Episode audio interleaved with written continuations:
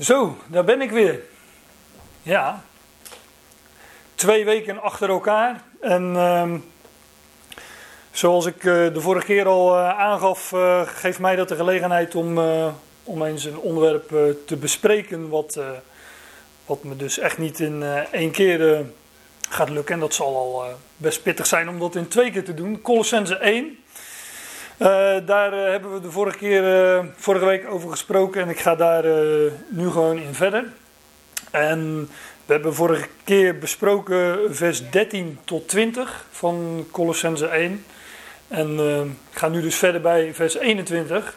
Wat ik wel wil doen is de versen die we vorige keer besproken hebben even doornemen. En daar moet ik nog bij zeggen dat iemand uit jullie midden, hij is hier niet deze ochtend. Um, die gaf mij de tip om, uh, om gewoon eens het hele gedeelte te lezen van tevoren. Vaak is het zo dat, uh, tenminste dat, uh, dat doe ik dan, ehm, dat je meteen vanaf de aanvang de, het vergrootglas erop legt hè, en de analyse induikt. En het was Rijtse die vorige week tegen me zei. Ja, het is ook wel eens goed om uh, even een paar stappen terug te nemen en het geheel te overzien. Dus ook het geheel eens uh, te lezen. En uh, meestal, ja, als spreker doe ik dat dan niet, omdat, dat, omdat je het idee hebt, dat kost toch weer tijd. Maar Rijts heeft me beloofd dat me dat aan het eind onderaan de streep tijd oplevert. dus als dat niet zo is, dan, ja, dan weten jullie waar jullie terecht moeten. Niet bij mij in ieder geval. Don't shoot the messenger. Nee, dus ik ga het gedeelte lezen vanaf vers 13 tot het einde van het hoofdstuk. En uh, nou, dan gaan we eens kijken hoe dat bevalt. Colossense 1, vers 13. Hij die ons redt vanuit de autoriteit van de duisternis. En hij plaatst ons over in het koninkrijk van de zoon van zijn liefde. In wie wij de vrijkoping hebben, de bevrijding van de zonden. Hij is de afbeelding van de onzichtbare God, de eerstgeborene van de gehele schepping. Want in Hem wordt het alles geschapen, in de hemelen en op de aarde, het zichtbare en het onzichtbare, het zij tronen, het zij heerschappijen, het zij overheden, het zij autoriteiten. Het alles is door Hem en tot Hem geschapen. En Hij is voor alles en alles staat samen in Hem. En hij is het hoofd van het lichaam, van de Ecclesia. Hij is het begin, de eerstgeborene uit de doden. Opdat hij in alles de eerste zou zijn. Want de gehele volheid heeft een welbehagen om in hem te wonen. En door hem geheel te verzoenen, het al of het alles, tot in hem. Het zij wat op de aarde is, het zij wat in de hemelen is. Vrede makende door het bloed van zijn kruis. Ja, tot zover heb ik uh, de vorige keer besproken. En uh, ja, wat hier geschilderd wordt is de zoon van Gods liefde. Het beeld van de onzichtbare God. Ron zei het ook al, uh, al even. Um, geweldig. En wat we elke keer teruglezen in dit gedeelte is hij, hoe hij um, allesomvattend is. Ja, ik probeer een woord te zoeken dat, dat het ook samenvat. Maar hij is het begin van alles. Hij is voor alles. alles sta, hij is een samenhang in hem. Hij is de eerste van zowel de oude als de nieuwe schepping. En uh, dan lees ik verder. Ook jullie waren eens vervreemd en vijanden in de denkwijze door boze werken. Nu echter verzoent hij jullie. In het lichaam van zijn vlees, door de dood. Om jullie heilig en smetteloos te presenteren en niet aan te klagen voor zijn aangezicht. Indien jullie zeker blijven in het geloof, bestendig en gefundeerd en niet afgebracht worden van de hoop van het goede bericht. Dat jullie horen dat geproclameerd wordt in de gehele schepping onder de hemel, waarvan ik Paulus een bediende werd. Nu verheug ik mij in het lijden ten behoeve van jullie. En vul ik aan de tekorten van de verdrukkingen van de Christus in mijn vlees voor zijn lichaam, dat is de Ecclesia. Haar bediende werd ik naar het beheer van God dat aan mij gegeven wordt voor jullie om het woord van God compleet te maken. Het geheim dat verborgen is geweest vanaf de Ionen en vanaf de generaties, maar nu openbaar gemaakt werd aan zijn heiligen. Aan hen wil God bekendmaken wat de rijkdom is van de heerlijkheid van dit geheim onder de natieën. Christus onder jullie, de hoop van de heerlijkheid. Hem verkondigen wij, ieder mens attenderende en ieder mens onderwijzende in alle wijsheid, om ieder mens volwassen in Christus Jezus te presenteren. Hiervoor zwoeg ik ook, terwijl ik strijd naar zijn inwerking, die in mij inwerkt met macht. Ja, en dat is dan dat uh, gedeelte van Colossense 1. En uh, het is niet eens het hele hoofdstuk, want ik ben natuurlijk begonnen in vers 13 en over de eerste vers heb ik vorige week ook wat gezegd.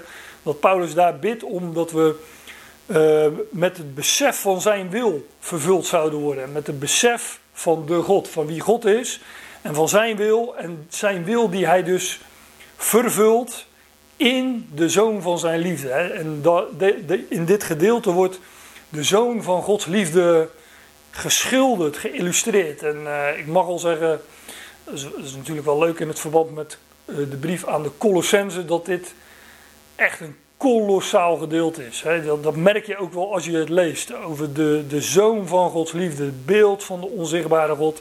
De eerste van de gehele schepping, zowel de oude als de nieuwe. De oorsprong van alles. En God gaat ook via de zoon alles weer terugbrengen bij zichzelf. Geweldig. Ja, dat vers 20 was het laatste vers wat ik uh, besproken heb. En door hem geheel te verzoenen, het al, of het alles, tapanta in het Grieks, tot in hem. Het zij wat op de aarde is, het zij wat in de hemel is, vrede makende door het bloed van zijn kruis. Hier gaat het, ook, hier gaat het over, de, uh, over God die door de zoon van zijn liefde het al, het alles, het heelal verzoent hè, door zijn zoon dat wat op aarde is en wat in de hemel is. Dus de zichtbare dingen, maar ook de, de onzichtba het, onzichtbare. Dus uh, uh, de geestelijke machten in de lucht. Vrede makende door het bloed van zijn kruis. Dus dat is de bestemming van het al, het heelal. En dan gaat hij verder in vers 21 en dan zegt hij ook jullie waren eens vervreemd en vijanden in de denkwijze of in het verstand door boze werken. Nu echter verzoent hij jullie.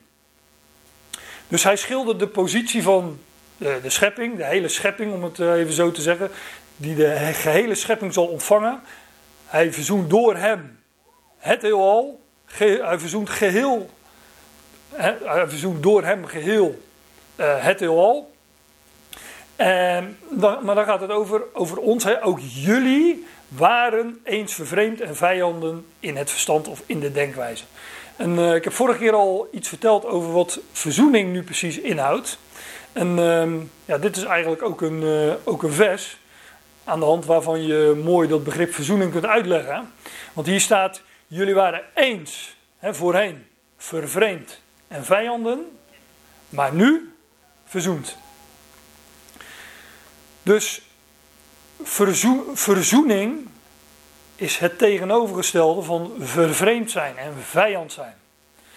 En uh, dit verzoening is dus het veranderen, want dat zit ook in dat woord verzoening, het veranderen van een positie van vervreemding. Of het veranderen van een positie van vijandschap. He, vervreemden en vijanden worden verzoend. Dat betekent dat zij die vervreemd waren dus niet meer vervreemd zijn en zij die vijanden zijn geen vijanden meer zijn, maar ja, hoe zeg je dat, liefhebbers of vrienden. En dat doet hij door vrede te maken door het bloed van zijn kruis. Eens vervreemd en vijand, nu verzoend. En dat zijn wij nu, en dat is het deel straks van de hele schepping. Verzoening, dit woord uh, verzoening apokatalasso in het Grieks, Um, ja, dat betekent zoiets als geheel of totaal verzoenen. De interlineair heeft hier wederzijds. Maar de, um, ja, dat, moet je altijd, dat moet je dan altijd uitleggen. Trouwens, dat moet je bij geheel of totaal verzoenen ook. Dit woord, apokatalasso, vinden we alleen bij Paulus. Het komt maar drie keer voor. In uh, Colossense 1 vers 20 en 21 dus. Nou, die staan beide op de dia. En één ander voorkomen in uh, Efeze 2. Die wil ik er eh, even na, naast leggen om dat begrip apokatalasso, geheel verzoenen, nog wat uh, te verduidelijken. In Efeze 2 staat, want Hij is onze vrede. Het gaat natuurlijk over Christus, hè, Hij met de hoofdletter. Hij is onze vrede, die de beiden één maakt. En de beiden is hier Jood en Heiden. Hij maakt die beiden één. En de tussenmuur die scheiding maakte, afbreekt. Namelijk de vijandschap in zijn vlees. Dus Christus maakt Jood en Heiden één. En de tussenmuur die scheiding maakte, breekt hij af. Want die tussenmuur, dat is de wet. En die veroorzaakt de vijandschap in het vlees. Heel simpel, Israël, het Joodse volk, had de wet gekregen. De natieën, de heidenen, hadden die wet niet. Nou, daardoor was vijandschap tussen die twee. Daar was ongelijkheid. En Paulus gebruikt hier de. Ja, dat is een, een verhaal op zich hoor, een studie op zich. Paulus gebruikt hier de tussenmuur die scheiding maakte. Die term gebruikt hij voor de wet. Maar in de tempel was letterlijk een muur die scheiding maakte tussen het gedeelte waar de Jood mocht komen en het gedeelte waar de natieën dus niet mochten komen. Er was dus een gedeelte dat slechts uh, toegankelijk was voor de Jood. En de mensen uit de natie, de heidenen om het zo te zeggen, ik gebruik liever dat woord uit de natie. Heidenen hebben, dat heeft zo'n eh, bijklank. Je hebt kerkvolk en heidenen. Nee, dat is het niet. De, de natieën, dat zijn gewoon alle natieën zonder onderscheid. Maar de, de, de, zij uit, die, die niet joods waren, om het dan, dan zomaar te zeggen, mochten in een bepaald gedeelte van die tempel niet komen. En er zijn inscripties gevonden dat het op straffen des doods was als men uh, dat gedeelte wel betrad. Paulus werd er overigens van verdacht dat hij Trofimus daar eens binnen had gebracht. En dat werd hem eh, niet in dank afgenomen, om het uh, met een understatement te zeggen. Maar die tussenmuur is natuurlijk ook een beeld van de wet die scheiding maakt tussen Jood en Heiden. Nou, dan zit ik wat te veel op de inhoud van Efeze 2 volgens mij, maar ik wil het toch uh, gezegd hebben. Hij is onze vrede die de beiden één maakt. Dus hij maakt van twee maakt hij één. En de tussenmuur die scheiding maakt afbreekt, de vijandschap in zijn vlees. Opdat hij in zichzelf de twee, Jood en Heiden, tot één nieuwe mens zou scheppen, vredemakend. Ook weer vredemakend. Door het kruis waarin hij de vijandschap doodt. Nee, ik zit. Sorry. Vredemakend en de beiden in één lichaam geheel zou verzoenen met God door het kruis waarin hij de vijandschap doodt. Dus hij is onze vrede. Zie hoe de. Ja, je moet het thuis nog maar eens naast elkaar leggen. Maar hoe deze versen. Hoezeer ze ook lijken op Colossense 1, vers 20. Hij is onze vrede. Die de beide één maakt. Tussen muur die scheiding maakt, de afbreekt. De vijandschap in zijn vlees. Opdat hij in zichzelf de twee tot één nieuwe mens zou scheppen. Vredemakend. Vind je ook weer in Colossense 1. En de beiden in één lichaam geheel zou verzoenen met God door het kruis, door het bloed van het kruis in Colossense 1, waarin hij de vijandschap doodt. Nou, waarom wil ik, uh, waarom haal ik dit vers aan? Hier staat datzelfde woord apokatalasso. En hier staat dat die beiden, Jood en Heiden, worden verzoend met God. Verticaal. God verzoent de mens met zichzelf. Hij is degene die ervoor zorgt dat die vijandschap verandert. Hij verzoent Jood en Heiden, maar wat, wat, het is niet alleen verticaal, die beiden worden ook met elkaar verzoend. In één lichaam. Dus die verzoening is verticaal en horizontaal en vandaar geheel, totaal of helemaal af. Dat is uh, de verzoening die, waar Paulus over spreekt in deze versen. Dus in Efeze 2 en Colossense 1, vers 20 en 21. Dus wij zijn verzoend met God, maar wij mogen ook leven uit de verzoening met elkaar.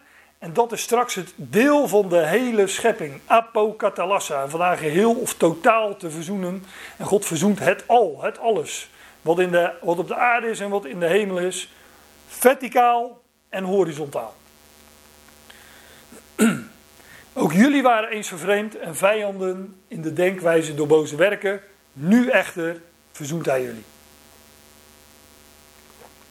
In het lichaam van zijn vlees door de dood. Hier staat door de dood. Dat moeten we wel uh, goed lezen. Er staat het woordje dia in het Grieks. En dat is doorheen. Hè. Hij, hij, hij, ging door de dood heen. Als door een.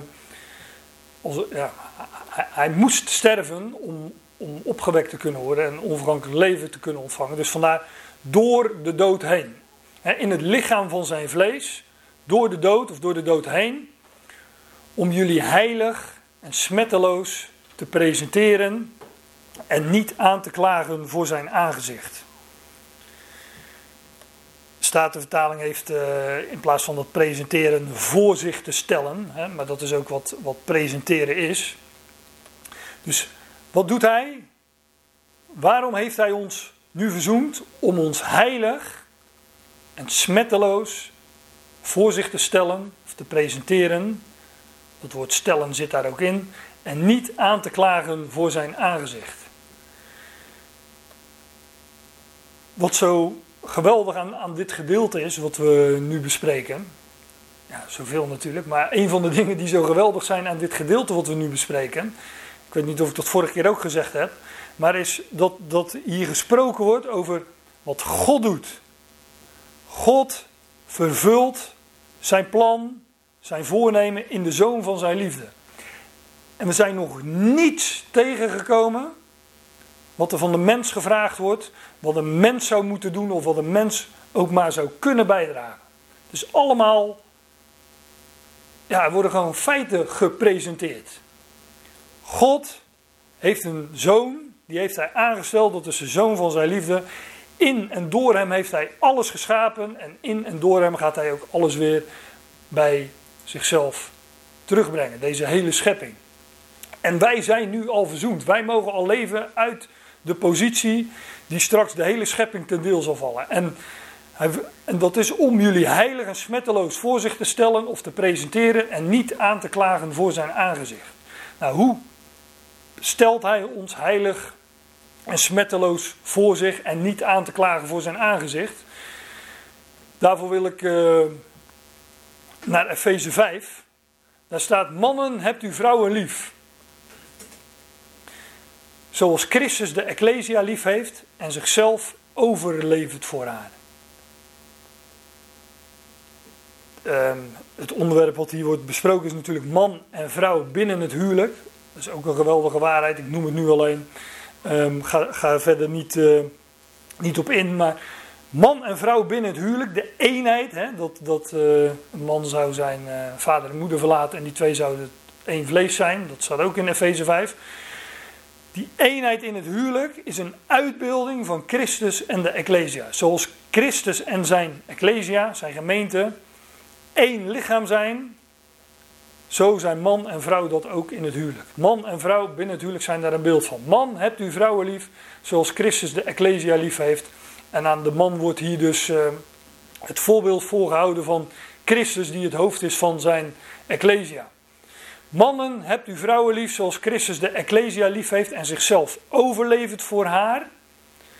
Opdat hij haar zal heiligen, hè, apart zetten. En hoe dan? Hoe doet hij dat nou? Haar reinigend in het waterbad, in het woord. Hij reinigt ons, hij heiligt ons, hij zet ons apart. Hij presenteert of stelt zich voor zich heilig en smetteloos en niet aan te klagen voor zijn aangezicht. En dat doet hij, reinigend in het waterbad. En wat is dat waterbad? Nou, dat staat erachter in het woord. Dus het waterbad, uh, water is sowieso een uitbeelding van, van het woord. Hè. Het heeft een, uh, een, uh, een, een reinigende werking. Nou, Christus reinigt zijn ecclesia. Daar moet ik trouwens bij zeggen dat ehm, Kijk, Ecclesia, het lichaam van Christus, dat zijn natuurlijk um, alle verzamelde gelovigen wereldwijd, hoe je dat ook wilt zeggen. Maar ten diepste is Ecclesia, dat is um, het uitroepsel. Maar in dat woord zit ook dat, dat uitroepsel vergaderd wordt, dus bij elkaar komt. en vandaar heeft deze interlineair, ik heb hier bij Efeze 15 interlineair niet afgedrukt, maar we komen het nogal tegen. Vandaar heeft de interlineair hier altijd bij Ecclesia uitgeroepen vergadering. Dat wat uitgeroepen wordt, maar ook wordt vergaderd. Daar waar de Ecclesia is, bij elkaar komt. het is Ecclesia omdat het bij elkaar komt. Daar reinigt hij ons in het waterbad, namelijk in zijn woord. Zoals Christus de Dus Christus houdt ervan, om het zo te zeggen. Christus heeft het lief daar, dat waar gelovigen samenkomen. Want dat is Ecclesia. En daar hoeft ook niet het geheel bij elkaar te komen. Hè. Dat, uh, um, hoe zeg je dat? Het deel vertegenwoordigt het geheel. Moet ik er natuurlijk bij zeggen, zeker in vakantietijd. Maar zo is het, uh, zo kennen wij dat ook. Hè. Uh, ik, ik heb ook op mijn werk vergaderingen, daar is ook uh, meestal niet het geheel aanwezig. En toch worden daar beslissingen genomen voor het geheel. Nou, zoiets is het ook met de Ecclesia. Het, het is in handelingen wordt het ook wel eens vertaald met gewoon de volksvergadering. Daar waar het volk zich vergadert, um, ja, dat is Ecclesia. Mannen hebt u vrouwen lief zoals Christus de Ecclesia lief heeft en zichzelf overlevert voor haar, opdat hij haar zal heiligen, haar reinigend in het waterbad, in het woord, opdat hij zo voor zichzelf een glorieuze of een heerlijke, een stralende, zeggen andere vertalingen, Ecclesia zal presenteren, zonder vlek of rimpel of iets dergelijks, maar dat zij heilig en smetteloos is. Vergelijkbare woorden als Colossense 1. Hij reinigt ons in zijn woord. Hij is degene die dat doet. Hij is het hoofd en hij reinigt ons. Ook hier weer, al die, uh, al die dingen die zo vaak worden geleerd in het christendom, dat wij ja, onszelf zouden reinigen of iets dergelijks. Hij doet dat. En daar zouden we op vertrouwen. En uh, het, is zijn, het is zijn woord dat ons reinigt. Zijn woord corrigeert ons, zijn woord reinigt ons, zijn woord zet ons apart om ons heilig en smetteloos voor zich te stellen of te presenteren en niet aan te klagen voor zijn aangezicht. Indien jullie zeker blijven in het geloof, gefundeerd en bestendig, of gefundeerd en vast. Ja, want in die positie, daar zouden wij het van verwachten. In geloof, en daar zouden wij vast in staan. Indien jullie zeker blijven in het geloof, gefundeerd en bestendig of gefundeerd en vast als het zo is dat jullie blijven in het geloof. Want wanneer wij zelf gaan werken, ja, dan. Uh, ja, ja, de, de zegen, om het zo te zeggen, die is in Hem, in het geloof, in Zijn woord. En niet in, in eigen werken. Indien jullie zeker blijven in het geloof, gefundeerd en vast. In uh, Colossense 2, dat is een hoofdstuk verder zegt Paulus, zoals jullie dan Christus Jezus de Heer accepteren of ontvingen, wandel in Hem. Dan gaat het over onze wandel. Dan moet je eens kijken wat voor uh, metafoor, metaforen daar Paulus daarvoor gebruikt. Geworteld zijnde en opgebouwd wordend in Hem. En bevestigd, hè, vastgesteld wordend in het geloof. Dus Paulus heeft het over onze, onze wandel maar hij zegt, dat is daarin zouden wij geworteld zijn. Dus als je geworteld bent, dan blijf je staan. En opgebouwd wordt het in hem. Dus de groei die wij hebben, of uh, de, de, de, de richting waarin wij uitgaan, dat is niet horizontaal. Nee, dat is opgebouwd wordend in hem. Als een, als een boom, hè? want dat is natuurlijk uh, het beeld dat Paulus hier gebruikt. Wij zouden onze wandel. Kijk, men zegt vaak van ja, je bent een. Uh, in genade ben je gered, behouden, of hoe, hoe, je dat ook zegt. Maar, maar nu moet je, nou, vul het zelf maar in, er zijn natuurlijk allerlei varianten op. Maar Paulus zegt, daar waar je in gered bent, hè, Christus Jezus, de Heer die jullie ontving of accepteren. Ja, wanneer we daarin wandelen, doe dat dan geworteld zijnde in Hem. En daarin ook opgebouwd wordend in Hem. En bevestigd, hè, vast gesteld wordend in het geloof. Dat, dat wat wij eens ontvingen, daarin zouden we ook staan en blijven staan. Ook als het stormt, zoals een boom die, uh, die vast geworteld staat. Ook dat kennen we in de schrift. Ehm, en natuurlijk bij het woord, hè, dat waterbad van het woord. Nou, dus dan moet ik weer denken aan de psalmen. Hè, als een, hoe staat het er? Als een boom geplant aan, aan waterbeken of iets dergelijks. Dus ja, wat heeft een boom nodig? Water, het woord. En licht, ook een uh, uitbeelding van het woord. En als er dan gaat stormen, als er allerlei wind van leer komt, zoals dat dan ook heet in, uh, in de brieven van Paulus, dan staan wij vast, geworteld en dan worden we opgebouwd in Hem, bevestigd wordend in het geloof. Maar welk geloof dan? Waar zouden wij in staan? Waar zouden wij zeker in blijven? Indien jullie zeker blijven in het geloof, gefundeerd en bestendig en niet afgebracht worden van de hoop van het evangelie of de hoop van het goede bericht. Dit is de boodschap, de hoop, de verwachting van het evangelie, de hoop van het goede bericht. Ik heb altijd wat uh, moeite om te kiezen tussen het woord hoop of verwachting. Hoop is zo'n mooi woord omdat het um, uitdrukt dat we er zo naar uitzien, hè, het woord hoop. Maar wij gebruiken dat woord in, uh, in ieder geval in het Nederlands ook wel eens van. Uh, nou, ik, hoop, ik hoop dat morgen de zon schijnt. Maar dan, uh, dan, dan, dan weten we niet. Maar de, de hoop waar de schrift over spreekt is verwachting. Zekere verwachting. En ehm, nou ja, daarom gebruik ik ze altijd maar door elkaar. Indien jullie zeker blijven in het geloof, gefundeerd en bestendig, gefundeerd en vast en niet afgebracht worden van de hoop, de verwachting van het goede bericht, van het evangelie. Maar hiermee verwijst Paulus terug naar de versen waar ik zojuist ben begonnen.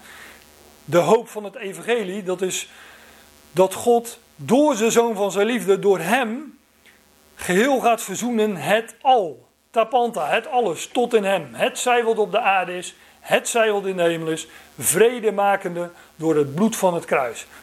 Dat is de hoop van het evangelie en daar zouden wij niet van afgebracht worden. Indien jullie zeker blijven in het geloof, gefundeerd en bestendig en niet afgebracht worden van de hoop van het goede bericht. Dat jullie horen, zegt Paulus, dat geproclameerd wordt in de gehele schepping, onder de hemel, waarvan ik, Paulus, een bediende werd. Ja, Paulus was uh, aangesteld door God als dienaar, als bediende om dit uh, evangelie van, ja, hij noemt dat uh, het evangelie van, uh, van de vooruit ehm, in de gelaten brief. Maar Paulus was door God aangesteld als apostel van de natieën. En eh, hem was een specifiek evangelie toevertrouwd. Hij noemt het zelfs ook enkele keren mijn evangelie. Heel kenmerkend. Um, ik weet niet of. Uh, ik, ik, denk dat ik dat in deze kring uh, niet, uh, niet, niet hoef te vertellen. Maar aan de twaalf was de boodschap van het evangelie van de besnijdenis toevertrouwd. Hè. Zij predikten tot het volk van Israël. Wanneer de Messias, wanneer jullie de Messias zullen accepteren, hè, of anders gezegd, wanneer Israël zich zal bekeren als volk, dan zal de Messias terugkeren van de hemel en zijn koninkrijk oprichten. Zijn koninkrijk openbaren. Nou, dat is niet gebeurd, dat weten wij inmiddels. Hè? Maar dat zal in de toekomst alsnog gebeuren. Maar in die tussentijd de, uh, riep, uh, riep de Heer een andere apostel, een dertiende apostel, een, uh, de apostel Paulus, als apostel van de natieën. En hem werd het evangelie van de, van de voorhuid toebetrouwd, namelijk de boodschap dat Israël zich niet zou bekeren en dat redding naar de natie was gegaan of werd gezonden. Handelingen 28. Dus Paulus was een hele specifieke boodschap toevertrouwd, namelijk dat God in die tussentijd, in die pauze, in dat intermezzo in Gods handelen met Israël, zich een volk verzamelt uit de natie. En dat volk, ja, dat is die Ecclesia, die uitgeroepen wordt, het lichaam van Christus. Dat was aan Paulus toebedeeld daarin was hij een, ehm, uh, een bediende, zoals hij, dat, zoals hij dat hier noemt. Het wordt geproclameerd in de gehele schepping onder de hemel, waarvan ik Paulus een bediende werd. Nu verheug ik mij in het lijden ten behoeve van jullie. dit zijn uh, bijzondere woorden van Paulus. Hè. Hij verheugt zich in het lijden. En ehm, dat is natuurlijk zo niet naar de mens. En Paulus zegt dat, uh, zegt dat ook nog eens diverse keren in, uh, in zijn, in zijn uh, brieven. Maar Paulus was een gevangene. En dat onder andere in de Efezebrief brengt hij dat naar voren. Ten tijde dat hij zowel Efeze als Colossense schreef, was hij gevangen. En hij zegt, ter wille van dit is het dat ik, Paulus, voor jullie de natieën, de gevangene van Christus Jezus ben. Paulus was ook een gevangene vanwege de boodschap die hij bracht. Het waren de, het, het waren de Joden die hem, ehm, nou ja, eigenlijk om zeep wilden helpen. En ehm, nou, dat, dat, is een, eh, een lang verhaal, dat wordt verteld in, uh, in, in het boek Handelingen. Maar uiteindelijk zegt Paulus van ik beroep me op de keizer. Want dat, dat moest hij wel doen. Nou ja, dat moest hij sowieso doen omdat God tegen hem had gezegd dat hij uh, ook voor koningen en zelfs voor keizers zou komen te staan. Maar Paulus was dus een gevangene en niet van de keizer, zegt hij hier, maar van Christus Jezus. Waar uh, ook nog in doorklinkt natuurlijk dat Paulus wist dat hij. Uh, dat het geen, geen misverstand was, het was geen, geen vergissing of zo. Hij wist dat hij een, een, gevangene moest worden, moest zijn. Terwille van dit is dat ik, Paulus, voor jullie, de voor jullie de de gevangene van Christus Jezus ben. Dat is dus ook dat lijden van Paulus. Hè. Hij was gevangene. En verderop in Colossense, in het vierde hoofdstuk, zegt hij: Bid tegelijkertijd ook voor ons, dat God voor ons een deur van het woord zal openen om van het geheim van de Christus te spreken. Om welke reden ik ook gebonden ben. Hij was dus gebonden, gevangen vanwege de boodschap die hij als apostel moest proclameren. Vanwege die boodschap was hij een gevangen. Als hij gewoon uh, het mainstream gedachtegoed uh, had verkondigd, was daar niet zoveel aan de hand geweest. Maar Paulus, ja, dat lees je ook in handelingen, Paulus kwam in de synagoge. En daar ging hij vertellen dat. Uh, dat, dat uh, daar, ging hij, dat daar ging hij vertellen dat het volk Israël ehm, zich niet zou bekeren en, dus, en, dus dat redding naar de natie werd gezonden. Nou, lezen het boek Handelingen maar welke reacties dat opriep bij, uh, bij het Joodse volk. Standaard brak daar de ellende uit als hij uh, in de synagoge kwam. En dan zei hij ook van, nou ja, jullie willen het niet horen, wij, wij keren ons tot, tot, tot de heidenen, tot de natie. Dus dat was het lijden van Paulus. En Paulus zegt, ik verheug me in dat lijden. Ja, dus als je ook je bedenkt in wat voor positie hij deze brieven geschreven heeft. Ik zei net, dit is een, een, een, een kolossale kolossaal hoofdstuk, Colossense 1. En dan en, en de hele brief is dat, maar ook de, de Efezebrief is geweldig. Stromen over van, van, van, ook van, van, van blijdschap. Als Paulus de verhevenheid bekend maakt van, um, van, de, van, van, van het lichaam van Christus. Van de positie die wij gelovigen uit de natie nu hebben. Als hij dat ten volle openbaart. En eh, de blijdschap straalt er vanaf. En als je dan bedenkt de positie waarin hij deze dingen geschreven heeft. Vanuit de gevangenis. En hij zegt, ik verheug mij in dat lijden. Dat lijden is ten behoeve van jullie, hè, natieën.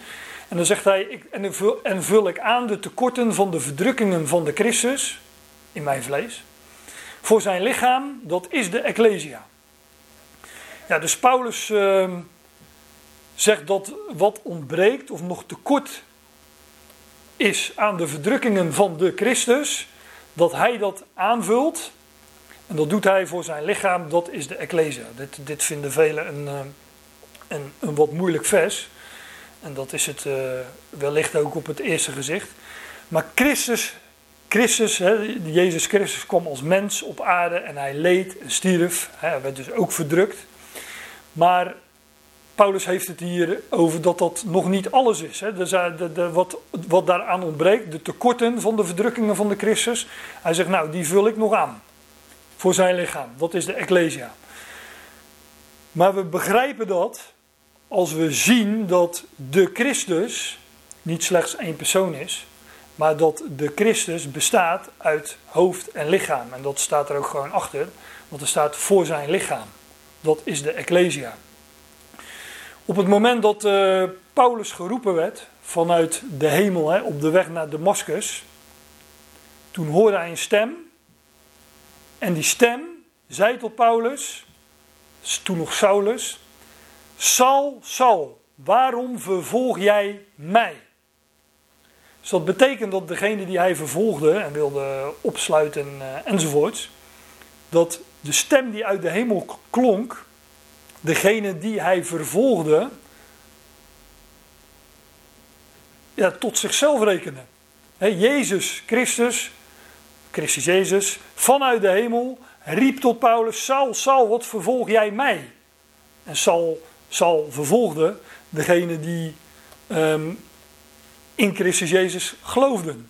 En daar is natuurlijk al in de kiem, in de kern, zien wij daarin dat degene die Paulus vervolgden, de gelovigen, behoren tot zijn lichaam. Dat is de Ecclesia.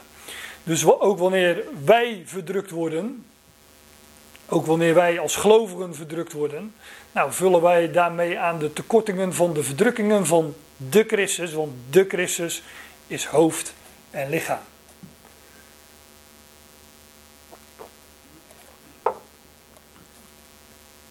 Haar bediende werd ik. Dus het gaat over voor zijn lichaam, dat is de Ecclesia, die uitgeroepen vergadering. Kijk, hier staat het rechtsonder in, eh, in de intelligentie, de uitgeroepen, uitgeroepen, maar ook vergaderd. Dat is Ecclesia. Haar bediende werd ik, dus Paulus werd de bediende van het lichaam van Christus, dat is de Ecclesia, naar het beheer van God, dat aan mij gegeven wordt voor jullie. Paulus was dus een beheer toevertrouwd. De Statenvertaling zegt hier het woord bedeling, daar komt ook uh, het begrip bedelingenleer vandaan. Letterlijk is dit een uh, oikonomia, dat woord kennen wij natuurlijk, hè, een economie. Maar een uh, economie is, is eigenlijk gewoon een, een, groot, een grote huishouding. En oikos, het woord oikos betekent ook huis. En nomia, dat is een norm of een wet. Dus de normen of de wetten die bij een bepaald huis horen. En vandaar het woord huishouding of beheer. Aan Paulus was een beheer toevertrouwd. Hij noemt dat overigens eh, in, ik meen Efeze 3, het beheer of de huishouding van de genade van God. Dat was aan Paulus toevertrouwd. En hij maakt dan ook de verborgenheid van het lichaam van Christus bekend. En hij zegt: Haar bediende werd ik naar het beheer van God, dat aan mij gegeven wordt voor jullie. Dus aan Paulus was een beheer, een huishouding bekend gemaakt, gegeven. Een beheer werd hem gegeven als apostel. En God had hem afgevaardigd als apostel van de natie, als afgevaardigde van de natie. Dus hij zegt dat aan mij gegeven wordt voor jullie om het woord van God compleet te maken. Of om het woord van God te vervullen. Zegt bijvoorbeeld de Statenvertaling. Tot volheid te brengen, want dat betekent dit woord en vandaar ook het compleet maken. Iets wat vervuld wordt of tot volheid wordt gebracht. Daar gaat het over. Ik had eigenlijk een, eh, een plaatje van een. Eh, ik heb hier een half leeg glas, maar ik had eigenlijk een plaatje moeten, erbij moeten tonen van een van een glas dat vol geschonken wordt. Dus bij Paulus was het glas niet eens half vol. Helemaal niet half leeg natuurlijk, maar ook niet half vol. Nee, hij was degene die het glas vervulde, tot volheid bracht. Dat wat, dat wat er nog aan ontbrak, aan het woord van God, dat maakte Paulus compleet. Dat bracht hij tot volheid. Dat geheimenis of die verborgenheid, dat was tot dan toe, dat zullen we de volgende versen lezen, was dat verzwegen. Paulus maakte een geheim bekend dat tot, tot die, tot, totdat hij het mocht openbaren, totdat hij het mocht onthullen, was dat verborgen gebleven. Ionen en generaties lang, zegt hij. Tijdperken en generaties lang. Je vindt dat uh, ja, in, in, meerdere brieven van Paulus natuurlijk. Uitgebreid. Uh, ik heb twee voorbeelden genoemd. Maar Paulus, Paulus ja, vervulde dus wat nog ontbrak aan dat woord van God. Hij mocht dat openbaren en hij bracht daarmee het woord van God tot volheid, tot compleetheid. Dat is één betekenis. Dat is denk ik, uh, met name de betekenis ook waar Paulus hier op doelt, want hij gaat het straks verder uitleggen. Hij gaat straks verder spreken over dat geheimenis, over die verborgenheid. Maar Paulus heeft op nog een manier het woord van God tot volheid, tot compleetheid gebracht. En ik noem het slechts, ik geef een paar, uh, paar aanwijzingen. En als u daar nog nooit van gehoord hebt, dan hoop ik, uh, hoop ik je te prikkelen om dat eens te onderzoeken. Maar Paulus heeft samen met diverse anderen zich ingezet om al die geschriften bij elkaar te brengen en ze te, te, ordenen, te rangschikken. Je moet je voorstellen dat uh, Paulus in een, in een tijd leefde waarin uh, natuurlijk het, uh, de, de, de Hebreeuwse Bijbel, wat wij het Oude Testament noemen, dat, dat bestond gewoon. Ja, intussen waren, waren er al diverse geschriften bijgekomen, zoals de Evangeliën. En Paulus heeft natuurlijk een, een, aantal brieven geschreven, ook Petrus, Johannes, Jacobus enzovoort. En Paulus heeft zich ingezet om die schriften bij elkaar te brengen. Hij zegt dat in 2 Timotheus 4 vers 8 uh, tot Timotheus dat hij, uh, um, hoe zegt hij dat daar? Nou, in ieder geval dat, uh, dat, dat hij documenten mee moest nemen. En hij heeft het nog over een eh, omslag die, eh, die meegenomen moet worden. Want hij, hij was zich aan het inzetten om die dingen bij elkaar te brengen. En dat heeft hij gedaan samen met Petrus. Petrus zegt in zijn tweede brief dat, dat zijn sterven voor de deur stond. En dat hij er alles aan zou doen om ook dat ook zijn lezers na zijn heen gaan aan deze dingen herinnerd zouden worden. Dus deze godsmannen, deze apostelen, die hebben zich ingezet om de schriften bij elkaar te brengen. Ik dit is nogal uh, uh, een onbekende gedachte, onbekende waarheid, omdat men er meestal van uitgaat dat um, de kanon van de Bijbel, zoals men dat noemt, dat die ergens in, uh, ik meen 300, uh, eh, nog wat na Christus tot stand is gekomen in, uh, in een concilie. Of in meerdere concilies, dat, dat, weet ik niet eens precies.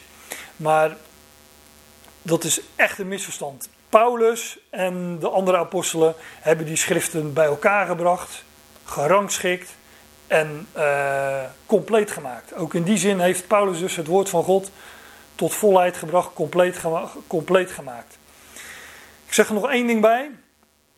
Paulus, dat zegt Paulus ook in zijn brieven. Paulus wist hoe snel en hoe erg het, christen, het verval in zou zetten in het christendom. Hij wist dat. Hij schrijft dat in zijn brieven, met name aan Timotheus. Hij zegt: Er zal een tijd komen dat ze de gezonde leer niet eens meer zullen verdragen. En ik zeg dan: Denk je dan echt dat als je als Paulus, ja, met, met de loopbaan die hij heeft gehad en ook met de anderen, hè, de, Petrus, uh, Lucas en, en Marcus noem ik hier, maar er zijn nog meer natuurlijk. Natuurlijk, denk je nou echt als hij dat wist, hoe snel en hoe erg dat verval zich in zou zetten, dat hij het aan een of andere concilie in 300 of 400 na Christus zou overlaten om die geschriften bij elkaar te brengen? Nee, zij waren rechtstreeks door God afgevaardigd. Zij waren apostelen. En Paulus wist hoe belangrijk die schriften waren. Daar, ja, schrijft hij ook in al zijn brieven over. Hè. Het is het woord van God dat ons uh, reinigt, heiligt enzovoort. Hij wist hoe belangrijk dat was. En Pe Petrus wist het ook. En Petrus um, verklaart ook um, in zijn. Uh, in zijn, in zijn laatste brief, in 2 Petrus 3, in het laatste hoofdstuk, verklaart hij ook dat hij bekend was met alle brieven van Paulus. Nou, dat dus in een uh, voetnoot, misschien een wat lange voetnoot, maar echt, ik, ik, ik dank God er ook voor dat, dat, het, zo, uh, dat, dat het zo gebeurd is. Dat Paulus en, en Petrus en, en de anderen die geschriften bij elkaar hebben gebracht. Hè? De 70 boeken van, uh, van de Bijbel, want dat, dat zijn het, 70 boeken. 66 uh, heb ik vroeger op uh, de school met den Bijbel geleerd, maar uh, later leerde ik dat het boek der psalmen uit vijf boeken bestaat. Hè? In de meeste Bijbel staat het er gewoon boven. Het eerste boek der psalmen, het tweede boek. Nou, 66, tel er vier bij op en je komt op 70. En ook dat is een goddelijke handtekening natuurlijk. Hè? Wat over het woord van God compleet maken. Nou, het getal 7 Dat is natuurlijk het getal van de compleetheid, van de volheid. Nou, daar kan ik nog veel meer over zeggen, maar dat ga ik nu niet doen. Dat heb ik wel eens gedaan. En ook wel eens over geschreven. Dus degene die uh, daar interesse in hebben, die uh, zoekt en gij zult vinden. Maar ik moet verder. Ja, om het woord van God compleet te maken. Nou, dat heeft Paulus dus ook gedaan door dat wat er aan ontbrak nog uh, daaraan toe te voegen. Dat te openbaren, te onthullen. Nou, wat dan nou? Het geheim. Of de verborgenheid, zegt de, zeggen andere vertalingen. Dat het geheim dat verborgen is geweest vanaf de Ionen en vanaf de generaties, maar nu openbaar gemaakt werd aan zijn heiligen. Ja, dat geheim, dat is een mooi woord. In die interlineair zie je, kun je zien hoe die woorden zijn opgebouwd. Dat woord mysterion, in zijn, als je dat in zijn eh, elementen uit elkaar haalt, dan is het opgebouwd uit het woord dicht doen en bewaren. Dus het is bewaard, dicht gedaan, hè, een, eh, een deksel erop. En Paulus is degene die, dat, die, die, die, die bedekking, dat deksel eraf mocht halen. En Paulus was degene die dat geheim mocht onthullen. Die verborgenheid mocht bekendmaken. Hè. De, uh, onthullen zoals een standbeeld onthuld wordt. Hè. Waar een kleed overheen ligt en dat kleed wordt er dan tada, wordt er afgetrokken. En dan, en dan hè, als het kleed er overheen ligt, ja, dan, dan zie je niks. Je hooguit wat vormen. Maar wanneer het onthuld wordt, ja, dan, dan, dan zie je het gehele beeld. Of uh, ik heb wel eens iemand uh, gehad die, uh, die, ging, die ging haar auto ophalen. Daar lag ook zo, zo'n ding overheen. Nou, dan zie je dus ook niks. Ja, tot het eraf wordt, dat kleed eraf wordt gehaald. Nou, dat is wat Paulus doet. Hij onthult. De, onthul, de omhulling wordt eraf gehaald. Of hij openbaart die dingen. En die waren dicht gedaan en bewaard. Maar nu wij, nu Paulus de onthulling de omhulling heeft, de bedekking eraf heeft genomen. Ja, nu uh, kunnen wij het ook terugvinden in heel de schrift. Het geheim dat verborgen is geweest vanaf de Ionen en vanaf de generaties, maar nu openbaar gemaakt werd aan zijn heiligen. Paulus is degene die het geheim bekend maakte, maakte uh, aan ons, maar ook aan de andere apostelen, zullen we straks ook nog zien. Hij zegt in Efeze 3 dat aan mij door onthulling of openbaring het geheim bekendgemaakt wordt zoals ik tevoren daarvan in het kort schrijf. Wat is dan dat geheim? Wat is die verborgenheid? Dat in andere, hier ook weer, dat in andere generaties niet bekend wordt gemaakt. Het was verzwegen vanaf de Ionen en vanaf de generaties, zei hij in Colossense. Dat in andere generaties niet bekend wordt gemaakt aan de zonen van de mensen, zoals het nu werd onthuld aan zijn heilige apostelen en profeten. Via Paulus werd het natuurlijk ook aan de andere apostelen uh, onthuld, geopenbaard. Net wees ik al even op dat uh, woordje geheim. Nu wijs ik even op de opbouw van dat woordje onthullen of openbaren. Dat woord geheim is, betekent dat het dicht gedaan is en bewaard. Maar het woord apocalyptos is dat. Hè, dat, kennen, dat kennen, wij, kennen wij ook nog. Er is een boek dat zo heet, Openbaring. Dat betekent dat de bedekking ervan af wordt gehaald. dus het, uh, wat ik net ook schilderde, een onthulling, als een kleed dat, uh, dat van zo'n beeld of, of, van wat dan ook wordt afgehaald. De bedekking wordt ervan afgehaald. Dat is wat Paulus doet. Hij maakt een geheim, een verborgenheid bekend en hij neemt de bedekking, de, uh, de omhulling, de bedekking neemt hij weg. Wat is dan dat geheim? Nou, dat in geest de natieën mede lotbezitters zijn, mede tot het lichaam behoren en mede deelhebbers van de belofte in Christus Jezus door het goede bericht, door het evangelie. Paulus schildert hier in, eh, in een paar woorden dat, die, dat geweldige geheim dat hij bekend mocht maken. Namelijk dat de natie, de gelovigen uit de natie, mede lotbezitters zijn, of mede erfgenamen. Ehm, mede tot het lichaam behoren. Dat is één woord, dat zie je in de interlineair, sus, soma. Dat sus en sug en sum, dat betekent samen of mede. Dus de naties zijn mede, samen, erfgenamen of lotbezitters. Ze zijn samen lichaam, zo kort staat het er. En mede tot het lichaam behoren, ja, samen lichaam. En mede deelhebbers, samen deelhebbers van de belofte in Christus Jezus. door het evangelie, door het goede bericht. Dus wat, wat dat geheim inhoudt, wat die verborgenheid inhoudt, is dat de gelovigen uit de natieën in alles delen wat aan Christus Jezus beloofd is. Dus wij zijn samen deelhebbers van de belofte in Christus Jezus. Want wij zijn samen lichaam met Hem. We behoren met Hem tot het lichaam. En wij zijn samen lotbezitters, samen mede-erfgenamen met Hem. Alles wat Hem toekomt, alles wat Hem toevalt, alles waar de Vader Hem toe bestemd heeft, daar delen wij in. Dat is het geheim wat Paulus bekend maakt in nou, met name Efeze en Colossense. Geweldig wat, een, geweldig wat een waarheid dat is, want Christus zal gesteld worden over deze hele schepping. Heel deze schepping zal aan hem onderschikt worden, zal hem toebehoren, zal hij regeren, zal hij besturen. Ja, en ook verzoenen, zoals we in eh, Colossense 1 lazen. En dat valt ons allemaal toe. Wij delen daarin. Ja, de, ik, ik zeg altijd, daar, daar, kunnen we geen kleurplaat van maken. Want dat, dat, zijn dingen die gaan ons verstand, denk ik, uh, ja, dat weet ik wel zeker, ver te boven. Maar dat het, ja, dat dat waanzinnig is, dat het geweldig is, dat de woorden daarvoor tekortschieten, dat, uh, dat, dat lijkt me duidelijk.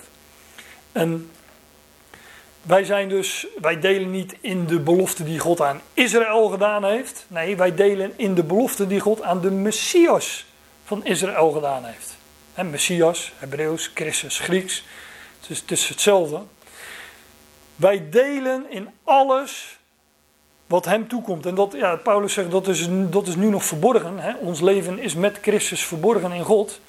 Maar straks, wanneer hij geopenbaard zal worden, wanneer hij onthuld zou worden, wanneer, wanneer hij zal ja, uit de hemel zal wederkeren en zijn koninkrijk zal openbaren, oprichten enzovoort, dan zullen wij delen in zijn positie. En met hem ehm, in die hemelse positie ook eh, deze hele schepping onderschikken, verzoenen, besturen, regeren enzovoort.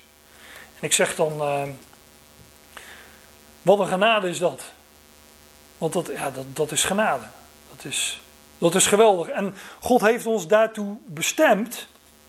Niet omdat wij beter zijn dan de rest, want het is genade. Niet omdat wij een streepje voor hebben. Ik zou ik, ik, als, ik, als ik de brieven van Paulus lees, en dan met name de eerste Korinthebrief, uh, hoofdstuk 1, dan zou ik denken van nou, integendeel, juist het onedele, het onmachtige, het zwakke van de wereld, dat kiest God uit. Paulus zegt, onder jullie zijn niet vele edelen, niet vele machtigen, niet vele wijzen.